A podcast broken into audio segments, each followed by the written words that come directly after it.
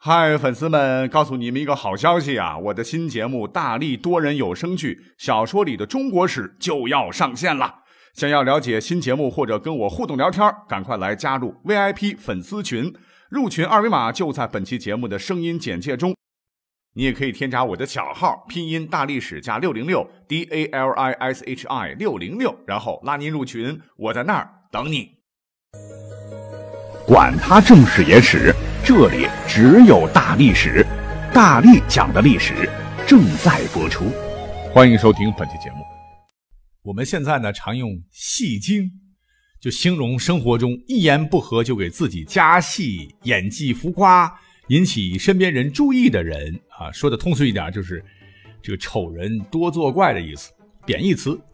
其实呢。告诉各位，古代的戏精不仅多，而且水平呢也绝对不比现代人低。所以今天我们来讲讲古代戏精的故事。那第一个故事呢，乃是《晋书》里边讲到的一位奇葩啊，姓王名史。那这个人呢，明知自个儿必死啊，也要给自个儿加戏哈。所以我们今天要好好讲讲他。他呢，本来是大字不识一个的哈。现在算起来，应该是山东莱芜的一个农夫。他生活那个时代呢，正好赶上了五胡十六国时期。那么话说，在公元三百九十八年呢，当年的这个鲜卑贵族叫慕容德呀，是占据了山东，建立了南燕政权。可是统治手段残暴，横征暴敛，致使民怨沸腾啊。南燕建平五年，就是公元四百零三年四月。哎，这个王室呢，就利用宗教，哎，在当地就拉了一千多人吧，于是是宣布起义啊，要跟这个南燕政权开干。可是问题是，才一千多人呐，啊，这个地盘还没个巴掌大。哎，这哥们儿那就迫不及待的要当皇帝了，啊，是继皇帝位，自号太平皇帝，还这个像模像样的啊，称父亲王固为太上皇。然后又封了哥哥王林为征东将军，弟弟王泰为征西将军，啊，自个儿的糟糠之妻呢为皇后。哎，这还没完，还同时治蜀公卿百官，就一千多个人啊。这个百官分下去，还有多少个士兵嘞？就建立了这个农民起义政权吧，号太平天国，很熟悉对吧？就是跟那个清末洪秀全那个名字是一模一样的。也是利用一些神神鬼鬼的，是吧？一时间呢，是附近百姓纷纷响应啊。这个起义军鼎盛时期发展到了数万人，那历史上呢也称它为这个王室帝国。哎，搞得还真像那么回事儿。问题是好景不长啊，南燕那边能让你这么搞吗？啊，立即派出了当时的贵阳王叫慕容振呢，率军镇压起义。这个南燕军队是正规军呐。几万人来了啊，那可是王室部队的好几倍，啊，又是精锐的鲜卑骑兵啊，起义军呢，菜刀啊、锄头啊什么的，很快就被镇压了。而且呢，南燕啊就活捉了王室和他媳妇儿，那夫妻二人呢就被押送到当时的燕都广固，就是今天山东的青州这个地界儿吧，就给砍了。嗯，讲到这里呢。好像没什么毛病啊，一段可歌可泣的农民起义嘛。可是这个太平皇帝在临行的时候啊，说了一番大义凛然的话啊，那真是名垂青史了啊。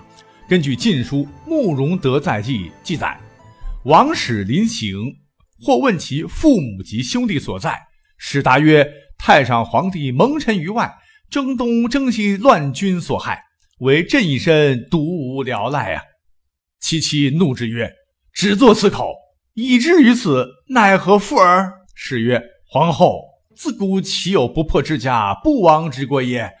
然后这个行刑者以刀环助之，仰视曰：“崩既崩矣，终不改帝号。”哎，也就是说时辰已到。这个监斩的就问王室说：“你父亲、兄弟都逃到哪里去了？”啊，王室就回答说：“啊，太上皇啊，在外蒙难。”至今不知下落，征东征西大将军战死沙场，仅仅剩朕一个人，甚觉孤土啊！那王氏老婆旁边一听，啊，原本是一位农村妇女吧？啊，这这这这马上就火冒三丈啊，大怒道：“说别再装大尾巴狼了哈，赶快闭上你的嘴巴啊！就因为你整日瞎逼逼，以至于落到今天这个下场。”那王氏听罢，竟然是悠悠的对妻子说：“皇后啊，你还没有看透吗？自古以来，哪个朝代不灭亡？哪有不破之家不亡之国呀？”一个行刑者啊，就用刀把击打他啊，打他的这个后脊梁吧。这个王氏啊，是抖擞精神啊，戏精上身，仰视行刑者说：“这驾崩就驾崩了呗，但是帝号绝对是不能改的。朕。”还是皇帝啊！这话还没说完呢，扑哧两刀啊，人头落地。那么很快呢，太平皇帝临死前的这番话呢，就传到了南燕的这个开国皇帝慕容德的耳朵里。这个记载啊，是德闻而审之，审呢就是笑的意思啊，就是史书上承认的这个南燕皇帝，他真的是被这段话给逗乐了啊！还有这样自称朕的啊，自称皇帝的。就那么一嘎嘎的小地盘还要成太平天国啊！笑死我了。呵 呵好吧，这位主人公死前还要加个戏啊，那也是没谁的哈，绝对是戏精一个。好，那如果你觉得吧，哎呀，这个故事好像不过瘾，没关系，我要再找一个演技超好的主的故事啊，给您再听一听。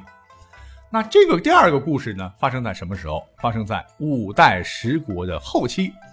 当时的后蜀呢，有位大臣叫做王昭远，他老板是谁呢？就是后蜀后主，叫做孟昶。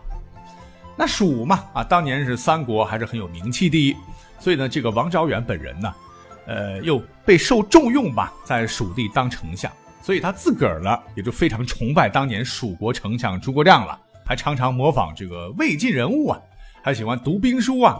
啊，手上常常拿着铁如意呀，啊，拿着这个摇扇呢，就模仿这个诸葛亮的穿着和书里边啊所讲的这个诸葛亮的这个神态吧，那就玩起了当时的 cosplay。而且这家伙特别有意思，日子久了呢，这个王昭远呢还真的以为，哎呀，自个儿跟诸葛亮一样厉害了哈，是自比诸葛亮在世。那这个时候我讲啊，已经到了五代十国末期了。那边这个北宋啊，那这是兵强马壮呢，已经开始了统一全国的军事行动，就派出了当时的大将叫王全斌啊，是入蜀讨伐。那王全斌是谁呢？那可是有了名的悍将，杀人不眨眼呐。而这个后蜀皇帝孟昶啊，哎，跟之比起来就差远了。这个孟昶喜欢搞文学啊，据说呢，这老兄发明了春联。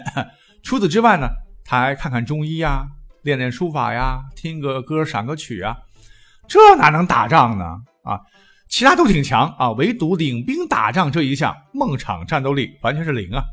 所以一听宋将王全兵，当时这个孟昶是吓破胆了呐。怎么办呢？大兵压境啊，赶紧来找我的这个活诸葛啊王昭远来拿主意。这边这边呢，王昭远一见皇帝，啊，自个儿那虽然没打过仗。但是毫无惧色啊，是拿着这个铁如意，摇着这个扇子，拍着胸脯说：“主公，您放心，有我在，定让宋军在我的羽扇纶巾下灰飞烟灭。”哇，这孟昶一听，王昭远都这么说了，这么有底气，好哈，那就全靠爱卿啦。那王昭远，你别看啊，是没领过兵、打过仗，但是自个儿呢，那也是信心百倍啊！啊，那我活诸葛呀，我也得一定要通过此战证明我绝对有超越诸葛亮的才能。不久呢，这史书一定会留下我光辉一笔的。他是信心满满的点兵点将，就学着诸葛亮啊，是仙风道骨啊，这捧着如意，摇着扇子就御敌了。那当时呢，这个后蜀那还有一个大臣叫做李浩啊，就有些战战兢兢的。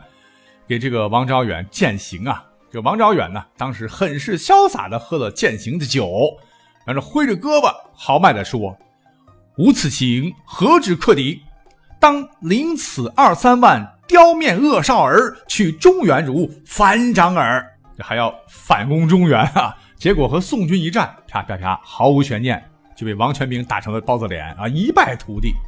呃，结果这个。铁如意也丢了啊，扇子也扔了啊，仙风道骨的精气神也全散了，是披头散发的坐在很高级的胡床上，当时吓尿了啊，双腿哆嗦着爬呀爬，几次都爬不起来。那敌军杀到眼前呐，呃，连保护他的这个都监都被擒了，这才呢挣扎着爬起来啊，这丢了甲胄啊，逃到了附近的老百姓家里，是浑身呃哆嗦的藏了起来。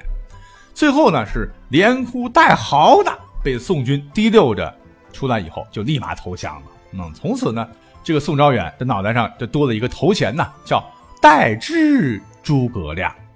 之是什么意思呢？眼泪的意思。哈哈，你想加戏加多了啊，还入戏了。你说这样的戏精，那也真是天下少有啊。好，最后我们再讲一个正面人物的吧。啊，那也绝对是演技派啊。那这个故事的主人公啊，唤作杨殷。那历史上这位老哥完全是正面形象啊，你去搜一搜，所有的史学家啊都评价极高，是个德才兼备的大好人。这个人物啊，虽然很冷门啊，但是他的故事典故啊留下来很多啊。不过今天呢，我们只讲一个他寄居葛荣的故事。因为这个杨殷呢是个大才子啊，长得也超帅，只可惜生不逢时啊啊，他处的这个年代正值南北朝啊，非常乱。那么十七岁的这个杨殷呢，全家就被起义军给俘虏了。不久之后呢，他又落入了另一位起义军首领叫葛荣的手上。这个葛荣呢，非常喜欢这个小伙子啊，这小伙子真不错呀，出身名门不说啊，人还儒雅啊，不像我大老粗，还颇有智慧。哎，这个葛荣呢，就要把女儿嫁给他，好拉拢他来为自己效力。哎，这本是一桩美事儿，无奈啊，历史上这个真实的葛荣真不行啊。别看算是一位乱世枭雄啊，能够担当起啊领导起军的这个重任，但是他有个致命的弱点。那就是胸无大志，没有逐鹿中原的这种信心，只知道天天是屠杀掳掠，欺军所到之处，那城里边老百姓那就苦了哈。而且呢，自个儿连建立一个巩固的后方根据地都不晓得啊！你想想，这哪能成大事嘞？这完全是一帮流窜的土匪啊！那你想啊，这个聪明绝顶的这个杨殷，那能看上葛荣的女儿吗？啊，这门婚事他就不想接受。可是。不接受又不行啊啊！毕竟是人在屋檐下，不得不低头啊！怎么办呢？那就在关键时刻，我们的这个杨殷呢，就秀出了自个儿的必杀技——戏精大法。他呢是赶紧找到这个葛荣啊，说：“啊，大帅啊，我自个儿其实身子有病啊，真不能答应这门好事啊。”那葛荣是个胡人啊，一听这话，刀子砰就拔出来了。什么？俺们家女儿这么优秀，你竟然不答应？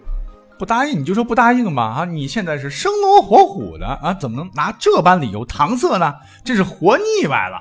可他哪里知道，这话音未落，噗，杨殷竟然是口吐鲜血，溅了葛荣一身。葛荣一下吓坏了，一瞅，我的天！幸亏老子没把这个女儿真的真着许给这个杨殷呐！哈。他果然是个病秧子，不然的话，这还不耽误我女儿终身幸福啊！于是，这个葛荣就绝不再提给这个杨殷这个封官和嫁女的事儿了。那问题是，这杨殷吐的真是血吗？还真是血，但是他不是人血。其实呢，他是看到这个葛荣的时候，就偷偷的哈在嘴里含了一口牛血，然后找准机会，然后狂吐一番。所以你想，演技、道具。啊，被杨殷拿捏的恰到好处，连大军阀都骗过去了啊！你说这不是戏精，谁是戏精？那后来，那葛荣果然是兵败被杀呢，而杨殷呢，得以返回京城洛阳，被任命为了呃一个小官吧。后来又辅佐高阳，又建立了北齐，而杨殷呢，又历任这个尚书、右仆射啊、左仆射、尚书令，进爵为开封王。那这个戏精历史上还是蛮厉害的。